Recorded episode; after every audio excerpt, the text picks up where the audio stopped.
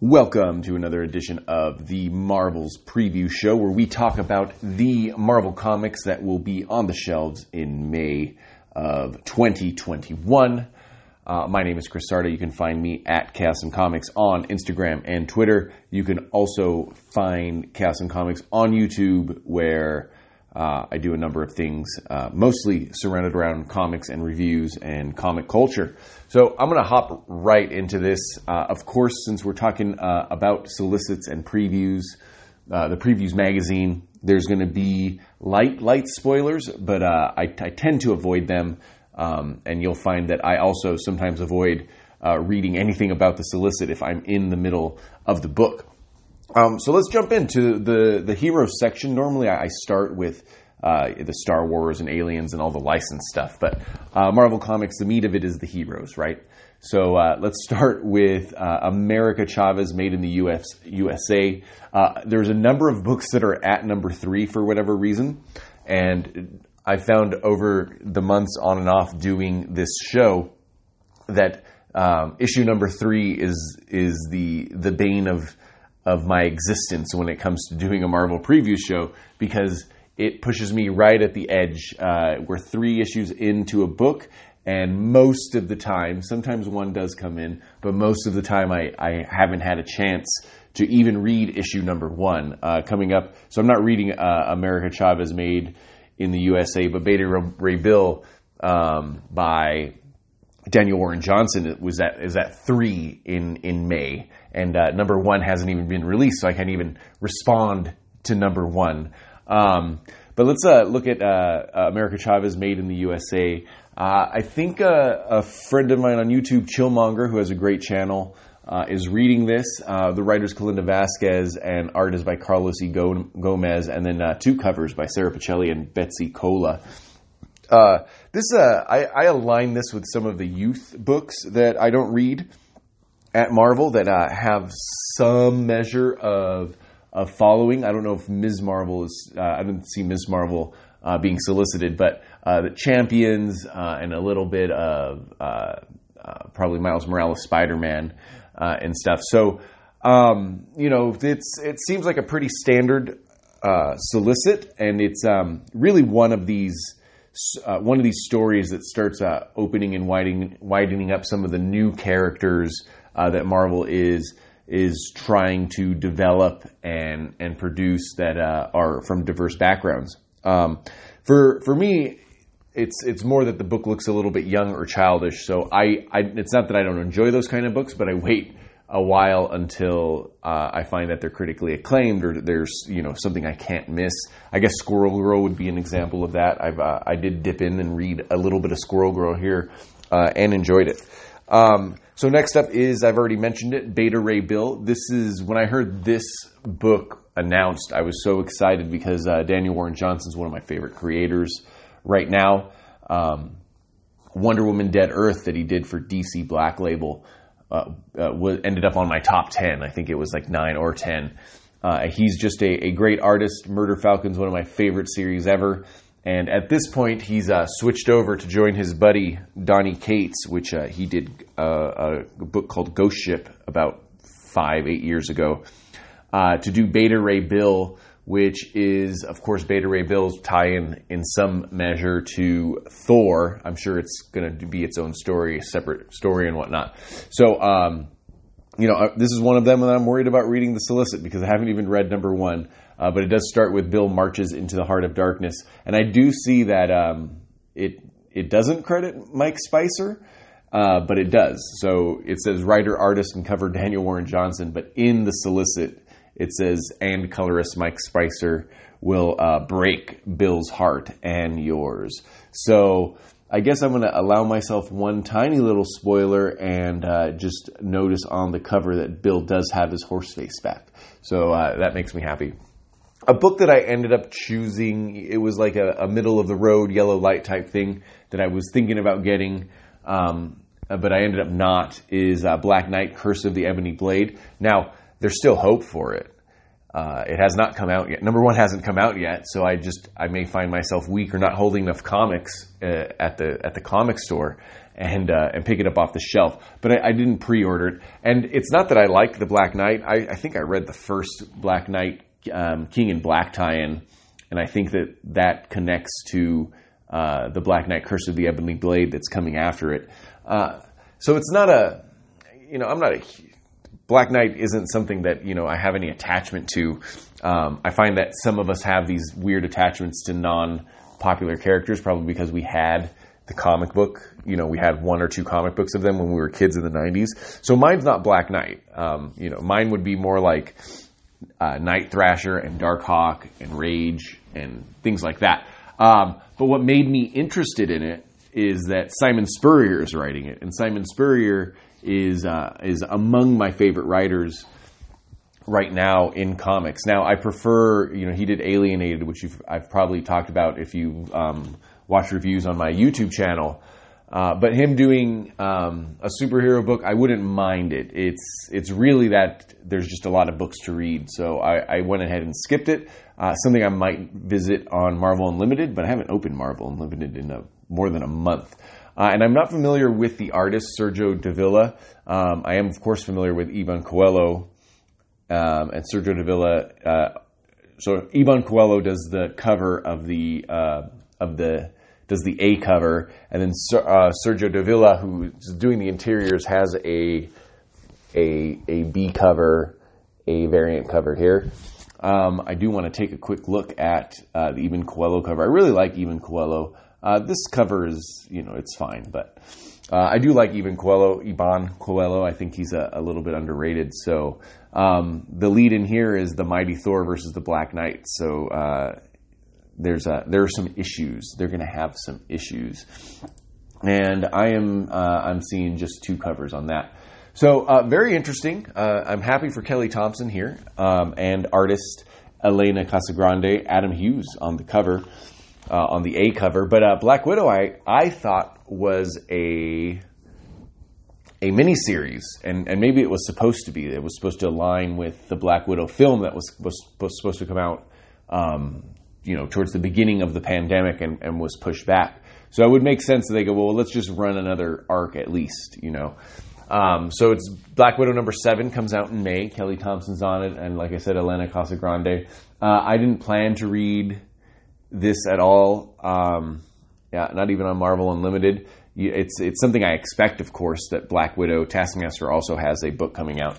something I expect Black Widow to have a book come out. Um, but hey, if they uh, continued it and uh, there were some people enjoying it enough, then uh, uh well, good job, Kelly Thompson. You you got you got people interested in a Black Widow uh, solo series, and that's a that's never a bad thing. And then um, there's a Predator variant by Mirka Andolfo and I don't have a picture of it in front of me. I remember not loving the the Predator variants that I saw, and it's funny because some of these that I'm looking at, I can see that the Predator variant, and I'm looking at the artists like Mirka Andolfo doing a Predator variant sounds pretty cool to me. Um, but I remember liking like the Superlog one, which we'll come up to uh, soon. And and out of like eight covers, I didn't really like any of them. You'd think I would have liked the Mirka Andolfo one, but didn't work out. Uh, the aforementioned uh, teen um, line of comics, or at least marketed towards teens, or it doesn't really feel like they're marketed at all, to be honest, but it feels like they're for young adults, is uh, uh, shows its head again. Um, Champions number seven. I feel like Champions is always like somewhere between one and eight. Uh, this is by a, a few uh, newer creators that I'm not familiar with Danny Lore, uh, Luciano uh, Vecchio, and cover by Tony Infante. Um, so Kamala Khan is a major player in this, and it looks like uh, looks like they're battling, you know, corpor- evil corporations, Roxxon, believe it or not. So uh, this also has a a Predator variant. I don't see an artist on it. Um, Daredevil uh, is going strong. I would say it's funny because as much Marvel as I read, the two uh, critic, critically acclaimed books I do not read. Uh, Daredevil, I got actually I got two trades worth into. I got about between ten and fifteen um, issues into both Daredevil and Immortal Hulk. Um, and I just stopped. So I, I thought they were good or great, but um, but man, all you hear is people talking about how good Daredevil is and Immortal Hulk, and I uh, I missed the boat on this. Uh, and it's been a it's been mostly the same team. So uh, Mark Checchetto and, and Chip Zdarsky. Uh, I was gonna jump in and read. I think it would have been 26 or 27 last Friday because I was on a review show um, from Hero and the Kid, and um, you know that that channel is mostly doing like fitness stuff now, which is great because they've they've seen a bunch of growth. But they still do a Friday review show, um, and and I think that it's a. I was gonna jump in even though I you know I haven't you know I'm missing I've missed ten or twelve or thirteen issues. Uh, but I, am going to be a little bit looser on just going ahead and if someone's talking about something being good, just picking it up in the middle. I think uh, I'm a little bit done I, I want to read the whole runs, but I'm a, there's a part of me that's just like I just I'm smart enough. You know, I'm not dumb enough. I've been reading comics long enough that I could figure out the story. Let me just let me just read it and, and see where things are going, and then I can go catch up later. Um, so I was going to do that with Daredevil, and I just ran out of time. But I would be telling you this: that if I would have read that number 26, if I would have hopped on then, um, I would I would have just kept reading from there and then just went to Marvel Unlimited at some point. Um, so there's another Predator variant that I think I was uh, disappointed with, but it's an artist that would catch my my eye. I'd literally, if when I saw Bill Sienkiewicz did a Predator variant for Daredevil number 30, I would probably pause this podcast and go look at it. I just remember not liking it. I can't remember what it looks like. I just remember not liking it. So um, I'm going to skip the Predator variants, uh, even though I collected all the Aliens variants. Um, which is weird because I do like Predator more than Alien, but I do love Alien also. Uh, Dan Slott going strong on Fantastic Four uh, still, uh, along with artist R.B. Silva, and one, two, three, four, five, five variant covers for a number 32, and that doesn't even count if there happens to be a ratio cover on here. So, well, five covers. So one, two, three, four, five total covers and four variants. Uh, Mark Brooks does the A cover. I don't know why you need anything. Mark Brooks is normally something you think of as a variant cover guy. Um, and that's a beautiful cover. That might that might be the best cover. I'm not reading Fantastic Four. I don't plan to jump in on it. You know, when you have something like a, I, I like Peach Momoko, um, but when you have something like uh, Mark Brooks doing a like, especially this cover I'm looking at, this uh, this beautiful cover, you know, Peach Momoko style, um, it makes Peach Momoko style look not uh, as good. Um, I want to see if I can find a. I want to see if I can find the uh, Momoko variant of of this. No, image not available. I, I can go find it later. I think uh, sometimes Midtown updates it. Um, so uh, you got a Momoko variant, you got a Ron Lim variant uh, for the older comic fan. I think Ron Lim, you know, they you guys seem to think of Ron Ron Lim and George Perez and whatnot. Uh, you seem to hold him to a high regard. Uh, but to some of us, you know, some of these guys are so influential that they just look regular. Um, so I, I guess I'm in that boat uh, unfortunately. But then I, I, hear other people not like love Ron Lim, and there's like people that don't think uh, highly of George Perez or whatnot. I guess they're crazy, uh, according to some people, but um, you know, whatever. This was the uh, only Predator uh, variant I liked, and I pro- I'm not going to get it because it's Fantastic Four. I may have considered it if it was a book that I was thinking about buying or, or reading. Um, but that's by Superlog, and I, I think that's an okay cover. Even when I look at it now, I'm like, maybe I thought, maybe I was thinking a different one. Um, and then uh, and then a Skottie Young variant, as is uh, wants to happen occasionally. Uh, a Fantastic Four story I do plan on buying is Fantastic Four Life Story, and that starts in May. And this is a, a spin-off or a spin-off of an idea of something that Chip, uh, Chip Zdarsky did uh, last year, or more than a year ago now, where it tracks each issue tracks Spider-Man in real time, decade to decade. So number one was set in the 60s, Spider Man was young. Number two was set in in the 70s, and Spider Man was in his, in, in, his 20s, and so on, so on, until we got to uh, today, basically. And um, and you would still see the things that happened throughout uh, Spider-Man's run in in history since the '60s. You know, but the Clone Saga happened when Spider-Man was was uh, middle aged or whatever. You know. Um, and so Marvel's brought this back to life, and they're doing it for the Fantastic Four.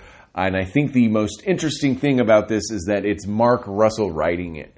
Now, if you've read Mark Russell, you know that he has a uh, a very leftist bent, eh, uh, especially economically. Um, so I'm very curious how he it it doesn't seem like the best fit, is what I'm saying. But but to someone like me, that makes me even more interested. I want to see how it comes out. Um, another another place that Mark Russell has done this, or another place Mark Russell was put that didn't seem like the best fit. You know, especially from a like a, a, a strongly left leaning writer that it shows up in his writing was uh, uh, his recent run on Red Sonja for Dynamite. That didn't seem like a great fit, and so it's always made me want to read it. It's not something I have been reading, um, but I generally pick up uh, most stuff that Mark Russell does and this is no different. I love the life story concept. Um, I haven't had very, very much Fantastic Four in my life recently, and uh, you know, mix that with Mark Russell, and that uh, gets me sort of excited to see what he plans on doing. Um, artist is uh, Sean is and uh, Daniel Acuna and Brett Booth and Marcos Martin. Oh, that's good. Are all doing uh, covers for this, and it is one that I'm going to uh, definitely talk about read and review on the YouTube channel, and maybe maybe in podcast form. It depends. Um, so another just just well, this is not strange. I thought there were a whole bunch more uh, variants. Um, Al Ewing somehow is going uh, going strong. Uh, issue number fourteen on Guardians of the Galaxy. Uh, Juan uh, Frigeri is on the art. Uh, Brett Booth did the cover for the A cover, and then Chris Sprouse did the uh, Predator cover. Um, and it, that this cover's okay for the Predator cover, but it's just Predator in the background. Um, but uh, yeah, that's uh, very surprising. Al Ewing is maybe he's on time. Um, it doesn't feel like any more people are buying this Guardians of the Galaxy than we're buying Donny Cates. Um, something happened with Donny Cates and Guardians of the Galaxy because he, you know, he stopped at twelve. I guess people decided they, I guess Marvel decided they didn't like it. Who knows? Um, it, it was really weird because I don't feel like uh, people hated or thought Donny Cates was terrible. It makes me feel like someone internally thought that it, it wasn't doing the best. It wasn't the best story. Um, but anyway, Al Ewing, one of the guys uh, that can uh, churn out books, seems to always be on a bunch of books, and um, uh, apparently is on time to do them because uh, his name is on a lot of books. Um, so after that is the uh, start of another Jason Aaron led event.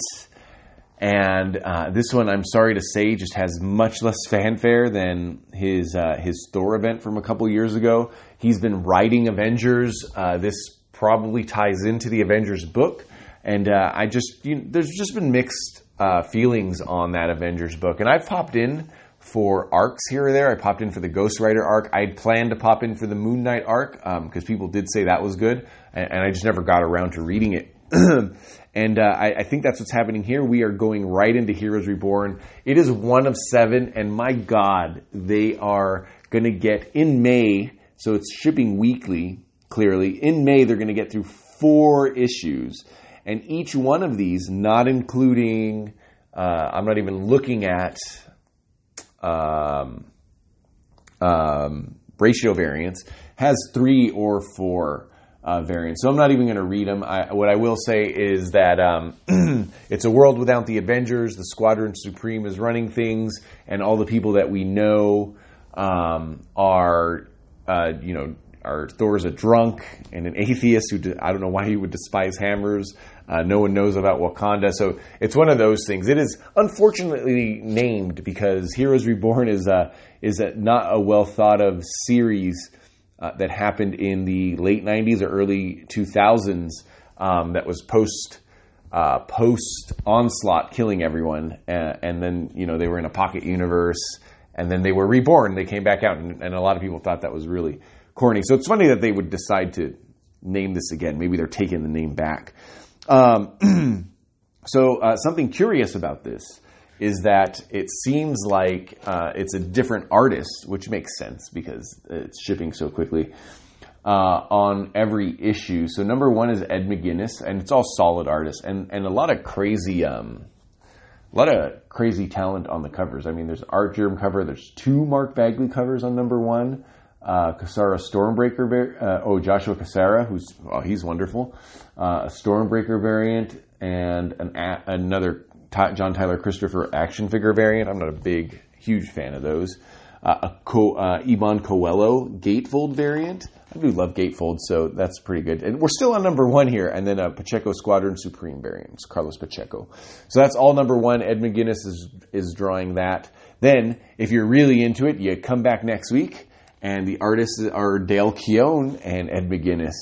So that's pretty cool. I don't I don't see anything wrong with that. And then uh, uh, Natasha Bustos, Mark Bagley, and uh, Lionel Francis Yu, and John Tyler Christopher, and Ian Gist are all that's the Predator uh, variant are all on the covers, and then you come back the third week of May and you get Heroes Reborn number three. So the series that has no fanfare that no one's talking about. Uh, that seems like no one cares about is going to ship four freaking times in May. There's no way that this is a success unless there's like Jason Aaron writing magic uh, built into it. So it looks like Ed McGuinness is drawing this uh, along with help from Federico um, uh, Vincentini. And uh, I mean, do we even care now? Uh, Lionel covers are uh, by Lionel Francis Mark Bagley, John Tyler Christopher. Oh, a Peach Momoko cover, um, and Jeffrey Veregge, who did many of those um, Native American inspired covers. And um, so when I saw, I was flipping through this and I was just going to do a quick, even shorter overview than I've done of Heroes Reborn. And I saw that uh, James Stokoe was the artist. I was like, is he the artist on this whole thing? That would have made me buy the stupid thing. Um, but he's only the artist on number two, along with Ed McGuinness. So I'd imagine that maybe these artists are being called in to do finishes or something. Um, when Heroes Reborn shows up on the shelf at the comic store, uh, it will it will probably get a little flip through for me at least. I, I am curious to see what it looks like, but um, uh, not, nothing for me gets me excited by this. And uh, in fact, I think most people even forgot it was happening after it was announced. I heard some Twitter thing about how, well, basically what I said, how unfortunate it is that they're naming it after something that wasn't well received. Um, but then you know, after that, it sort of just uh, died. And then there's just a whole a whole bunch of tie-ins, as is uh, common now for Marvel. Uh, I don't know that it's the smartest thing to do uh, in this case, but hey, you know, I'm not, uh, you know, I'm not a publishing company or whatever. So, Heroes Reborn, Hyperion, and uh, the Imperial Guard, and that has a bunch of covers. The Reborn Heroes Reborn Siege Society. So it's fun. It's sort of fun that they're like doing like a golden age, silver age thing is what it looks like to me. But unfortunately, these um, it's uh, really risky. I almost respect it. The, the name of these books, like I don't I don't see how Siege Society and Hyperion and Imperial Guard are going to grab every, anyone. Um, you know, there are a bunch of characters no one knows or cares about, right? So um, more more luck to them. Heroes Reborn Young Squadron. So yeah, that's Jim Zub um, and Cody Ziglar on Heroes Born Siege Society. So, hey, uh, probably the most. Uh, these books might be great, so I don't want to call them worthless, right? If yeah, who knows? We might read them. I might read them and just be like, "Oh, this turned out to be a really good, exciting book." But uh, from a, the point of view of, of sales and how they're going to be marketed and, and what they're trying to do here, I mean, it's uh, I mean, most of these are throwaway books. I hope you're. I hope uh, you're local comic store does not order a whole bunch of those. I feel sorry for them. Uh, if they do. Um, so I'm actually buying Immortal Hulk, uh, and I may even read it. I mean, I, am not, not going to read it because they're on 46, and it's in May 46 is shipping, and they're only going to 50. So I do need to just sit and uh, you know grab the the trade paperbacks or something. But uh, I do see Bennett homage cover variant, so I, I just scoop that up. I do love homage covers, even though that's sort of dumb. I should I should rethink myself there. Uh, but Immortal Hulk is on number 46. That gives it uh, four more issues until it ends. Uh, people that have been on it have loved it. And, um, you know, Alex Ross covers, People have really liked those. What's uh, interesting to me, though, is uh, how much people love the Joe Bennett interior art. So you'd think that those the Joe Bennett covers would be popular too. Um, and uh, what you also get this month is Dale Keown. That's a fun artist uh, to draw Predator. Does the the Predator variant for this issue of Hulk. Um, I'm also picking up um, Hulk Immortal Time or Immortal Hulk Time of Monsters.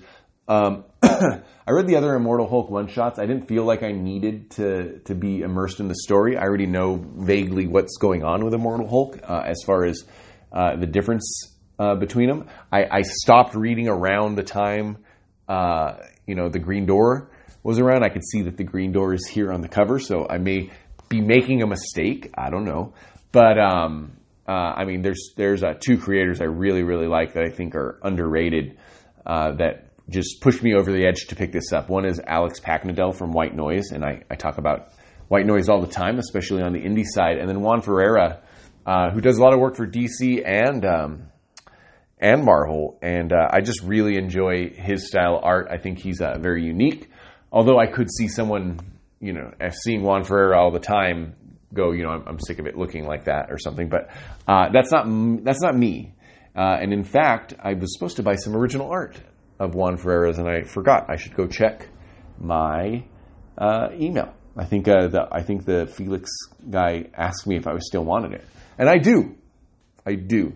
I don't know why in the world you would uh, choose the uh, Liefeld Deadpool 30th anniversary variant unless you were collecting them all but that will be available also. I will uh, stick to this um, uh, really minimalist but cool ass looking uh, Juan Ferreyra Immortal Hulk cover. That's just the that's the A cover. Um, and you know, uh, the next like handful here, I'm gonna run through real quick because it's all stuff. Geez, every one of these are things that I, am not going to read, nor do I plan to read. Um, so um, uh, you got Iron Fist, Heart of the Dragon uh, by Larry Hama. Uh, he's taking a break from GI Joe, uh, the millions of GI Joe comics he's he's uh, he's written. David Wachter is on the art there. Maestro War and Pax. Now, this is something I think I am reading. Actually, I just haven't started it yet. I, I do have number one and two, and I, I liked the first Maestro uh, spin-off book that uh, Peter David uh, did. I don't I don't remember knowing Javier Pina, who's doing the art. Um, and then two covers, Dale Keown and uh, Joshua Cassara. Uh, I, I, liked it. I, I, just thought it was it was uh, underwhelming because the main villain was like was Hercules or whatever. Um, so it was it was Peter. What it looked like is once I realized what was going on in that and then I found out that War and Pax was coming out, I could see Peter David is milking this idea uh, for stories because it has an end. It's Maestro. Any Maestro book is going to end at the point that the other Hulk shows up, right? And then the future imperfect thing starts, right? So um, uh, you could just tell he's probably like milking it a little bit. So that made that first Maestro book uh, maybe not feel uh, as epic or huge or or, or Hulk sized. Um, and and which is uh, you know he should probably be careful with that. I think he, he probably could have made it feel a little bit bigger uh, and, in, and a little bit more intense as far as like the characters he used. Because I bet you a lot of people dropped off and now aren't reading War and Pax, and now who knows whether he gets to continue that. Uh, the Mighty Valkyries, two of five. I feel like the Valkyries is always on. You know, they just keep restarting it. Jason Aaron's still on it. Uh, Torunn Grønbekk on the art. Uh, and you're going to get uh, three choices of covers for that. So uh, a bunch of different stuff there. Uh, we were making fun of the Reptile number one in uh, I can't remember where, maybe in the comments in the YouTube video. Oh, at the in the Comic Burrito Discord. Um, many of us are fans of the book from Mad Cave called Villainous, and uh, the main girl there is Tilly, and she's a reptile. But Reptile's been around, so we're not saying I'm not saying that Reptile copied Tilly. In fact, it could have been the other way around. Who knows? But um, just a sort of a cor- corny character. Uh, but hey, Terry Blas gets a shot, and so does Edom Edom Bala, uh, Balam. Uh, Runaways 36. I, I don't even know. I, who buys this book? Who buys Runaways? I don't know who buys it. I don't know. I didn't hear one person talking about it, but it's on 36, so it keeps going. It keeps going. uh, Shang-Chi number one. This makes sense to have Shang-Chi uh, uh, come out there. Uh, uh, Dike Ruan is on the art. So um, that's interesting to me. Uh, oh, Michael Cho does is doing the variant. And we have another variant too, uh, Yoon Yoon. So uh, the, you'd expect this to be more planned out closer to the movie, um, but who knows what they're doing? They, they're probably going to just run a bunch of Shang-Chi uh, books out. Um, I don't know what the release date of the movie is supposed to be now. Everything's so pushed back. I, I, don't believe any Marvel movies are coming out until I see them. Oh, there's also a Superlog variant, so that actually looks pretty good. Um, yeah, that Superlog that Superlog variant looks really cool. So for uh, Shang Chi, uh, Strange Academy, another book everyone tells me to read. Uh, I don't really care to. It's just what it is. I don't even want to read Children of the Atom, but it's a, a Krakoa book, so I am reading that. Um, and then we're just going to close it up. Union number five of five. Uh, Paul Grist writing that. The Union. This uh, came out. This was a uh, King in Black tie, and I don't see the King in Black stamp on there anymore. So uh, that means at some point it just spun off into its own. See, I've been seeing Marvel do that. Um, do a mini series that is uh, tied to the big event, and then and then give it another mini series after that that's uh, not tied to the event but takes place in a in a continuation uh, after it. So uh, good for them. And then trying to um, uh, capitalize on the success of the Spider-Man Venom Double Trouble, they are now doing a Thor and Loki Double Trouble. Mariko Tamaki on that, and uh, Gurihiru on the art. So that's a very heavily manga influenced, uh, more child teen rated uh, sort of book. And uh, hey, uh, a lot of people enjoyed that Double Trouble, even adults. So um, you know, more power to them. But uh, I got too much to read. So let's move on to the Spider-Man comics. And you know, Spider-Man. It feels obviously like Amazing Spider-Man doesn't have the the gumph, the umph that it once did. Uh, but then, you know, Amazing Spider Man's a lot like Batman. I mean, there are people that are, are just going to buy it no matter what, no matter how bad it gets. They just have always bought Spider Man. They're not stopping. They're not stopping today. Um, and uh, and with that said, I've I've been hearing at least among my Spider Man uh, fan friends that, uh, that you know that they they started to enjoy this Nick Spencer run a lot more, uh, and that makes me happy because I do want Nick Spencer uh, to be successful. But I continue to expect Donny Cates to be on Amazing Spider-Man soon. Um, so they're on 65, and uh, this ships twice. So it ships twice a month still, uh, and I don't. I'm like wary of reading these solicits because maybe one day I will read it, but it, it looks like it's uh, crossing over, which is cool. This is what should happen, but crossing over to the uh, the Daredevil storyline with uh, uh, Wilson Fisk being mayor. Although you've seen Wilson Fisk, Mayor Wilson Fisk, in a whole bunch of books, like even in King in Black and whatnot. So it's not like it's it's not like they the rest of the books have to pretend he's not. But um, uh, they are doing that in Amazing Spider-Man now. Uh, Kingpin, of course, originally being a Spider-Man villain and. Uh, adopted by Deadpool a little bit more. So you get that in Spider Man 65 and 66 with a uh, Auto Predator variant. So you'd think that Gabriel Dell'Otto would have this incredible Predator variant. It doesn't look that good. And then you you move on, and the Spider-Man family has a bunch of B books. I mean, Amazing Spider-Man is a B book at this point, right? But uh, Black Cat is on number six. Uh, you know, the premise for Black Cat interested me that she was just stealing from various people in the Marvel universe. That's funny. Uh, I don't really know Jed MacKay or artist uh, Michael Dowling that well. Um, but I do know Mike Mayhew and Pepe Larraz that are doing covers. Uh, after that, um, you know, it's very popular in DC and Marvel right now to do black, white, and reds, and black and whites, or Superman red and blues. The two or three color in the title uh, trend is happening, and uh, we're deep into it because we're in Carnage, black, white, and blood, um, with uh, you know a whole bunch of writers. It's an anthology. I'm I'm picking it up. Um, the covers are cool. Uh, I like Carnage. Uh, I hope that it is a, you know, I hope that it aligns with what's happening in the regular continuity now, um, but maybe not because, you know, Carnage got pretty fucked up. So, uh, who knows? Four issue miniseries. I don't. I can't really think of a time I've ever liked an anthology series. Um, you know, by the nature of it, you're gonna you know like some stories and dislike other ones. Uh, but that always makes me feel worse. You know, it always makes me feel like the, the comic was bad, that I did dislike something or something wasn't for me uh, from the, you know, in this thing I paid four ninety nine for or whatever. In this case, this Carnage is four ninety nine.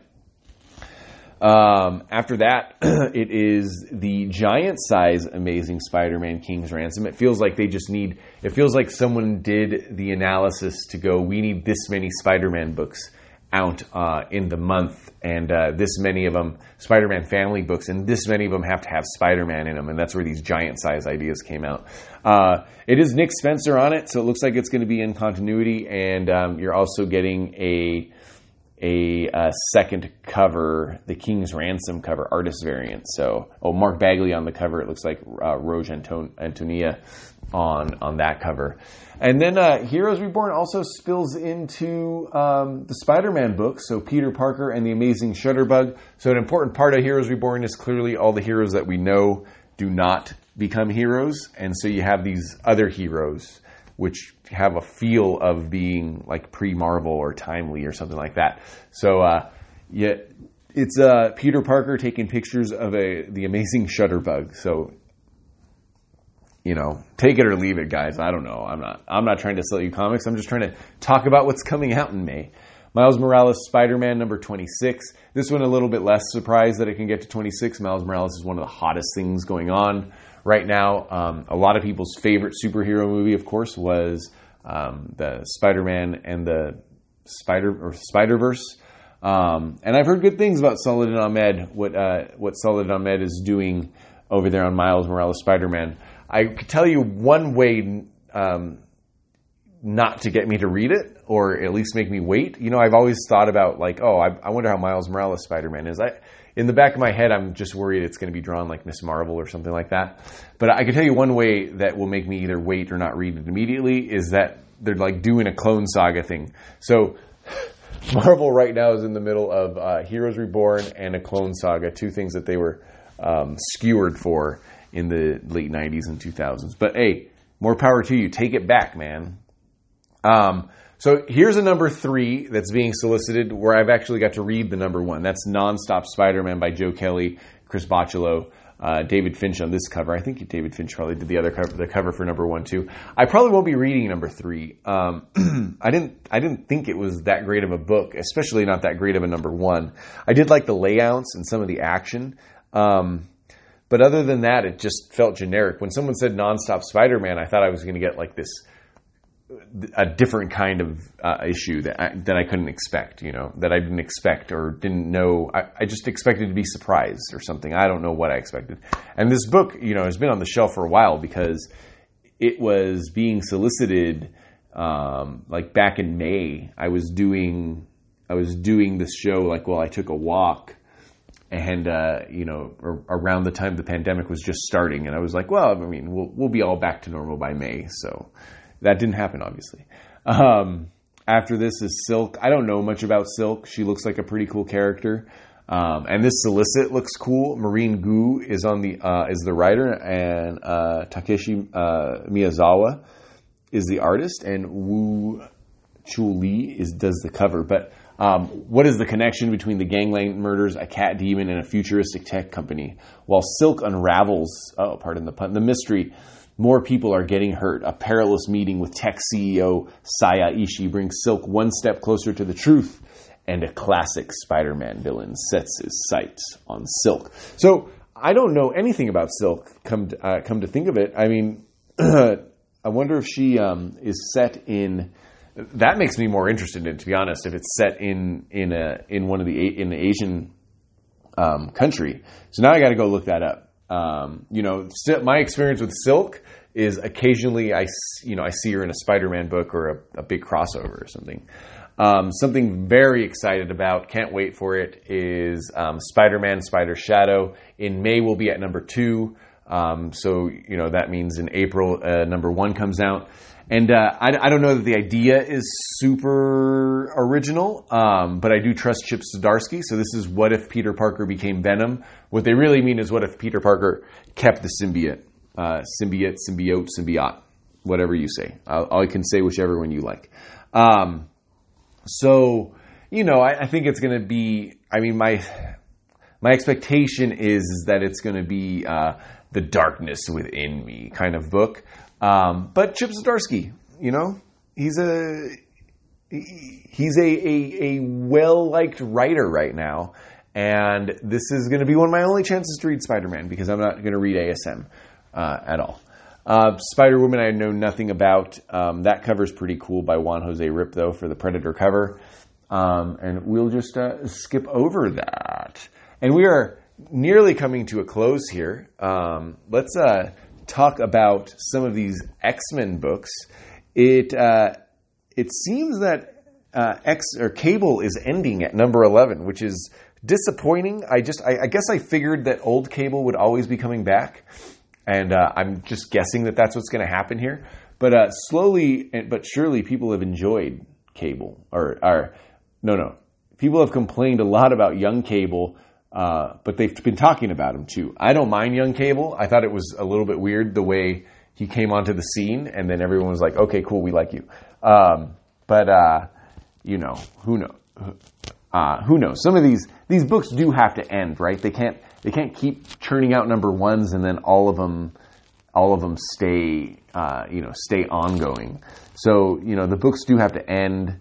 Um, you know, you can only flood the market so much. I'm sure they're going to try. And Cable is featured prominently in Sword, and uh, you know he often appears in X Men too. So, um, and then uh, to me, an underrated book uh, on the in the world of the Hickman mutants or X Men is uh, Hellions, and we'll be at number eleven there. Uh, Psylocke versus Betsy Braddock in a 30 year long battle. I'm not reading anymore. That that just sounds cool. Zeb Wells has been doing a great job and I've enjoyed the art by Stephen Segovia. Now, something that is not Krakoa, but I'll still probably buy it, is the Mutant Heroes Reborn uh, tie-in. It's Magneto and the Mutant Force. Um, so, you know, Professor X is dead. Uh, mutants are not treated well in this new world, probably by the Squadron Supreme, it looks like. I'm trying not to read this whole solicit. Um, Steve Orlando is writing it, so that's hit or miss. Uh, Bernard Chang on the art uh, Nick Bradshaw and Ryan Benjamin on uh, two different covers, um, or and Bernard Chang on a third cover.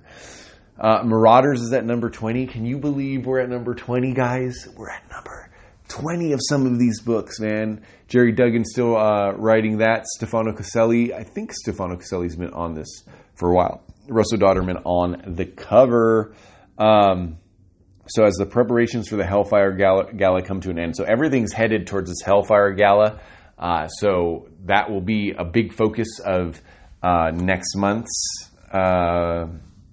uh, uh previews episode. Uh, I have no idea what they're going to do, uh, but I'm excited to see what the Hellfire Gala is going to look like and what the books are going to look like because I think the books are pausing, um, which is different than what they did with Ten of Swords. Books didn't pause; they just all became one narrative. Um, so, and then New Mutants number 18, Vita Ayala on that, Rod Rice or Rod Reis on the art uh, Christian Ward on the cover. So, um, I mean, interesting that New Mutants is at 18, Marauders is at 20. Uh, you know, New Mutants obviously either ship late or, or, or skipped a, you know, went on a longer shipping schedule for a while. Uh, a book I'm really excited for is Way of X. Now, this is Simon Spurrier here with Bob Quinn on art and uh, Christian Ward and Kevin Coley on uh, on the covers. Um, but man, Way of X, it's at least starting uh, as a Nightcrawler book and sort of the religion of Krakoa or whatever. Some, uh, Simon Spurrier's already said that, hey, yeah, that's the base, but it's not really what the book is about. Um, but I'm very excited for it because of, uh, you know, I think that it'll have like, it feels like it's going to have big implications and it explores, it's going to explore some of the moral stuff of Krakoa uh, that Nightcrawlers are, Nightcrawler and Cyclops have already talked about isn't really um, something they can completely agree with. And obviously, a lot of people that have been negative towards the X Men books have, you know, been saying that they're not heroes or whatever. Um, so, I mean, that's being addressed uh, here and there, along with you know trying to pursue a sci-fi storyline in other ways. Um, and I expect that to be in Way of X number two. Um, and so I can't wait till this comes out, until number one comes out, and that won't be till May. So um, I can't believe we're at number 12 for Wolverine, man. Number 12 for Wolverine. Now, this was the first book that came out that wasn't in the initial wave of the post Hoxpox books. So it makes sense. Um, it's about, it looks like Marauders was shipping much quicker. What's X Men at? Let's see.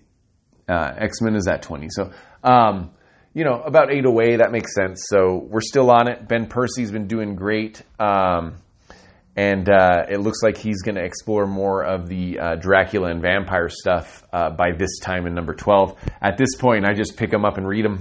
That's like that's just what I do with these uh, with these X Men books. And uh, there is a Kyle Hotz variant for uh, the Predator variant for Wolverine. another interesting book in the way that the way of X interests me because it's you know maybe about the religion or the morality on Krakoa. Uh, X Corp is going to be uh, like a business focused one. So, um, where the Marauders are doing that, but it's a little bit more undercover. That's more similar of a pirate book, but you still have the Hellfire company and stuff in that. Uh, but X Corp looks like it's going to be um, something completely different. Uh, and um, you know, if you're going to have a big corporation, Warren Worthington makes complete sense to be there. Uh, Monet is a little bit more surprising, but hey, it fits. So X Corp number one in uh, in May, and you, you, haven't heard that much about it, so it feels like it's going to be a, a, little bit of a side book. Um, you know, the tagline here is "Krakoa is for closers." That's hilarious. And then only a couple more of these uh, books. X Factor number nine by Leah Williams. I have really enjoyed X Factor, and uh, like Hellions, it, it, seems to have um, a you know it seems to be a mixed bag for people.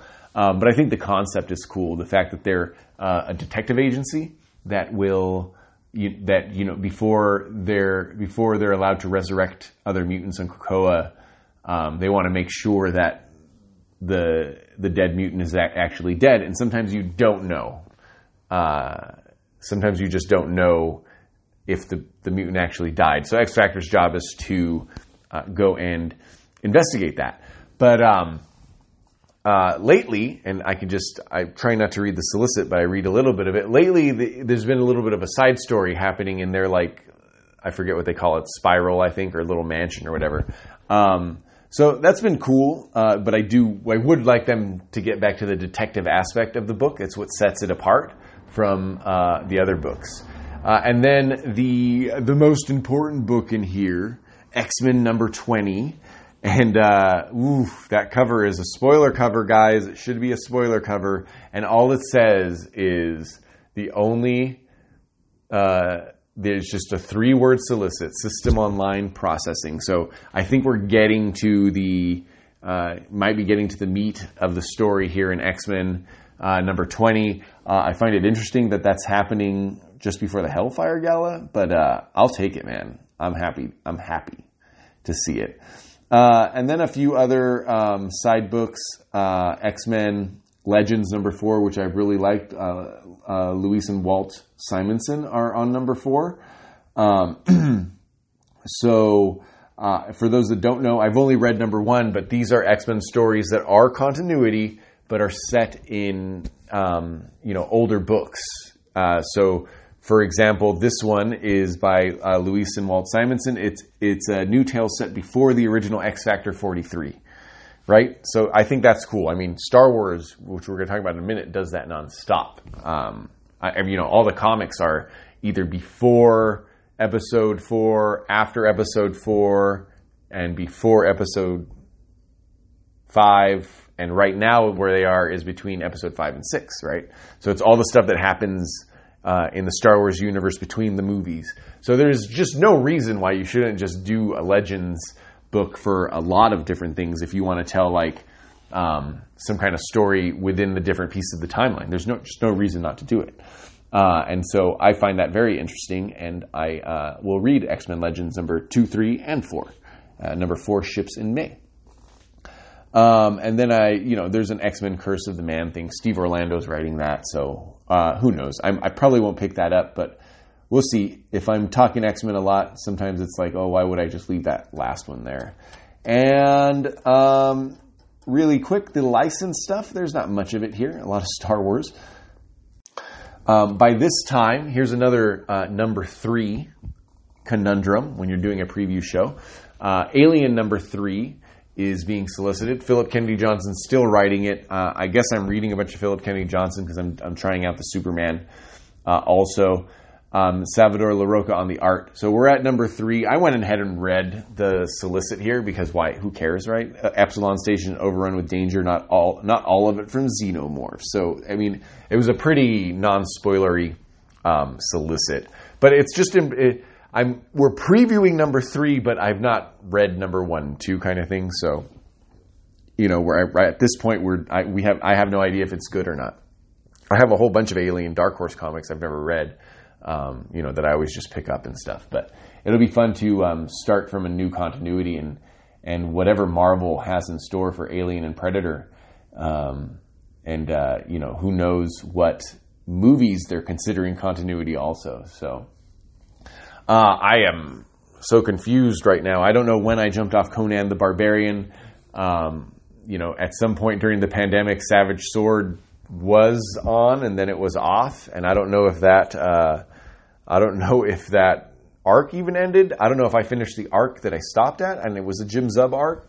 Um, I don't know the artist Corey Smith, but when, while I was reading Conan, I was one of the few people that actually really enjoyed it. Um, and that's because Conan has like some pretty deep seated fans and people that have read it a long time. And then, uh, you know, them going to Marvel, the, the perception was that, uh, you know, it was a little bit too safe. Uh, I thought that they, I thought that they did well because no one's going to do like the 70s Conan and stuff, you know. So, you know, Conan got laid and he got, but he got laid in a way that wasn't like, uh, you know, me Too edgy, you know. So that's good. That's what we want, right? Uh, that's what I wanted at least. And there was violence and swords and stuff and demons and whatnot. I mean, Conan to me is very simple, but some people seem to uh, get very deep into what Conan is or isn't. And then a whole bunch of Star Wars books. Um, they are, uh, and I'm not going to read all of the uh, cover artists because there's so goddamn many. Um, but Charles Soule's on Star Wars 13, man. These covers so I've been pre-ordering from my online LCS the Star Wars stuff because in my head I was like, okay, I don't I don't need to read these immediately, and I, I want the better discount. The online LCS is a better discount, right? Um, but that proved to be a, a silly thing to do because number one, I still want to get hardcovers for all the Marvel Star Wars, and I'm a little bit annoyed that um, not everything gets into hardcover now. Uh, but number two, I just couldn't keep up. I couldn't find where I was putting the comics, and, and the covers all looked the same. So I just got so behind. I have them all, they're all somewhere, but we're at number 13, and now I'm like itching because they're going to do their first big uh, crossover, and all of these books are the, are the prelude to the War of the Bounty Hunters, The Hunt for Han. Again, like I said, they're in between episode four and five here, so Han is in carbonite, and uh, they need to go save him. So uh, Han, Han is not featured in these Star Wars books, although he is the catalyst for much of the plots, it looks like. So a whole bunch of uh, covers for Star Wars that I don't want to read. Then Bounty Hunters, which I enjoyed, and I like Ethan Sacks. I liked his I liked his uh, his tie-in book to the Han Solo movie um, that you know took place uh, earlier in Han Solo's life when he was in the Imperial Guard. I like the concept of bounty hunters. It seems like Star Wars is really leaning into the the the bounty hunter edge of space sort of thing uh, in the comics right now, in between episodes uh, five and six. And so this is uh, with uh, Paolo um, uh, Villanelli. Uh, this is another prelude to the War of Bounty Hunters. and the threat in the shadows. Oh, so this is the threat in the shadows, but it's all a prelude to the War of the Bounty Hunters. Um, whole bunch of excuse me, whole bunch of uh, covers for that, more than you'd expect for a number 12. And then uh, Star Wars Bounty Hunters Alpha, the director's cut came out, so I'm pretty sure that I ordered this then if this is the director's cut. Um, so uh, just a bunch of black and white art and a bunch of bonus features kind of thing. So uh, it's cool. I like director's cuts. I like what I like better, and I wouldn't mind. I still don't mind if it's floppy. Is like a larger version of the comic, like a blown up version. So it would be like the Treasury edition, but uh, still pretty cheap. It would be in my mind would be the best thing. But uh, what do I know? Um, Star Wars Darth Vader, currently being written by Greg Pak, is also in Prelude to the War of the Bounty Hunters mode. Um, and uh, uh, Villanova is uh, the artist there. And uh, Dr. Aphra, which I've enjoyed, Alyssa Wong's done a good job when I read uh, Ray Anthony Height. I'm not familiar with that author. I don't think Ray Anthony Height was uh, doing the early issues of Aphra. That's one I stuck with through the first arc.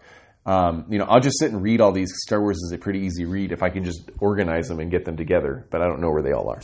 Um, and then, uh, not involved in the uh, prelude to the War of the Bounty Hunters is all the High Republic stuff that's coming out uh, which I, I really enjoyed. So um, there's only two comics coming out. One is Marvel, one's IDW. So that's talked about in a different podcast. Um, but uh, I've liked number one through I think I've gotten to three now. So Cavan Scott, Ario, uh, uh, and Phil Noto on the cover art.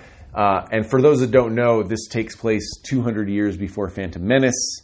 Um, the you know we haven't quite gotten deep into the edge of space yet. So they, there's a space station out there, uh, and there's a like a new threat, um, both uh, terrestrial and um, and a very creative way of uh, you know a ship that broke apart while going into light speed, and then it is randomly throughout the galaxy. It's randomly. Um, uh, leaving light speed and putting people in peril and danger and stuff. So uh, that's a, that was a pretty you know that was all introduced in Charles Soule's novel, and uh, and the comics have been really good, and I've enjoyed them, and they are a way to enjoy Star Wars, um, but just you know start with a clean slate. The only character that you know in any of this is Yoda, because Yoda is alive at this time. So, um, and then a bunch more Star Wars Bounty Hunters Alpha, and then last but not least, and then we're going to end this Trials of Ultraman three of five. I'm not reading it. You're not reading it. Kyle Higgins is writing it. Uh, Matt Groom is also writing it, and Francis, Francesco Manna is on the art. Um, you know, I, lately, uh, you know, I'm watching all the Godzillas and the and the King Kongs and stuff, getting ready for King of the or King Kong versus Kong versus Godzilla. Uh, so I'm not really a kaiju guy, but I'm just getting festive. Uh, Ultraman has that very kaiju feel, so I get it. I know um, one channel I used to do Everything Comics, Bob at Everything Comics, really loved Ultraman as a child. So he's excited about this book. I don't know if he's continued to read it. So, um, you know, good for him if he does. I hope he has lots of enjoyment on it. Um, you know, it's only like right now that I thought, oh, you're doing kaiju stuff. I'm like, oh, maybe Ultraman would be cool, but I'm not too worried about it.